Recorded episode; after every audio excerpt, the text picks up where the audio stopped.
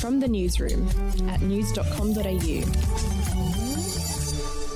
G'day, I'm Andrew Bucklow. And I'm Bronte Coy. And this is the latest from the newsroom. It's Friday, the 15th of October. Hotel quarantine is said to be a thing of the past in New South Wales from November 1.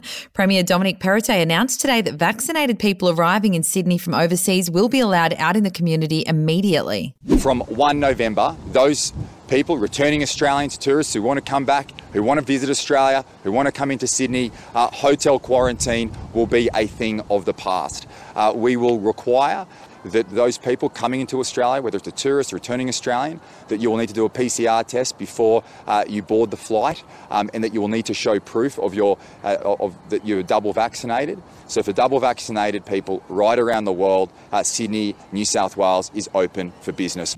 In other news, six people have been arrested after police uncovered one of Australia's biggest money laundering syndicates. The group allegedly laundered more than $60 million using bank accounts that belonged to Chinese students back when they studied in Australia.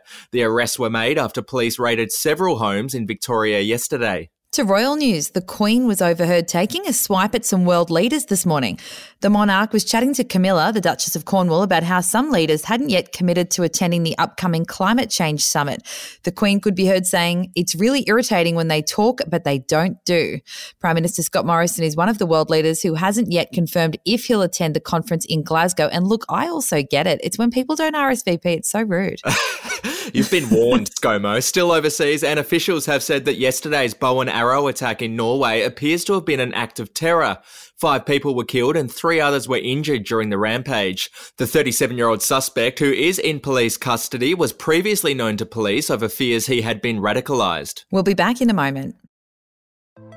Hey, I'm Felicity Harley and I host Healthyish, where we chat to experts, influencers, and people in the know from around the globe to arm you with the knowledge to make healthier decisions for your mind, body, and soul. I think if we're going to be focusing on health, like sleep is probably the biggest component Oh, of that. I, I think sleep is the cornerstone. Like choose the harder option because I've never woken up and gone, I regret that run that I went at 4 a.m. I've never done that. Search for Healthyish and Extra Healthyish wherever you get your podcasts. To showbiz and fans are losing it over Robert Pattinson's Batman voice. He's set to play the caped crusader in an upcoming movie called The Batman, which will be released next March. A six second teaser was released this morning. It's not just a signal, it's a warning. Fans have called the voice, and I quote, sexy, godly, and perfect, which is also the name of my memoir. And finally, Adele has released her first new song in six years. It's called Easy on Me. Let's have a listen now. The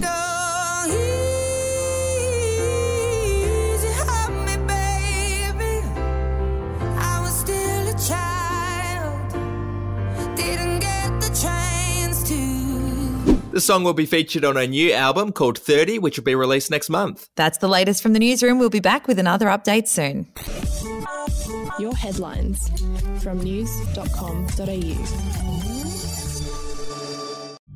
The podcast Faith on Trial looks into Hillsong, both in Australia and the US, and takes both the listener and hosts on unexpected twists and turns in the story of Brian Houston and the Singing Preachers. There are two incidents involving Pastor Brian. The Australian journalists uncovered a litany of alleged criminal behavior in the megachurch. Financial gifts were being given to the leaders of the church. Listen to Faith on Trial Hillsong ad free on Crimex On Apple Podcasts today or wherever you get your podcasts.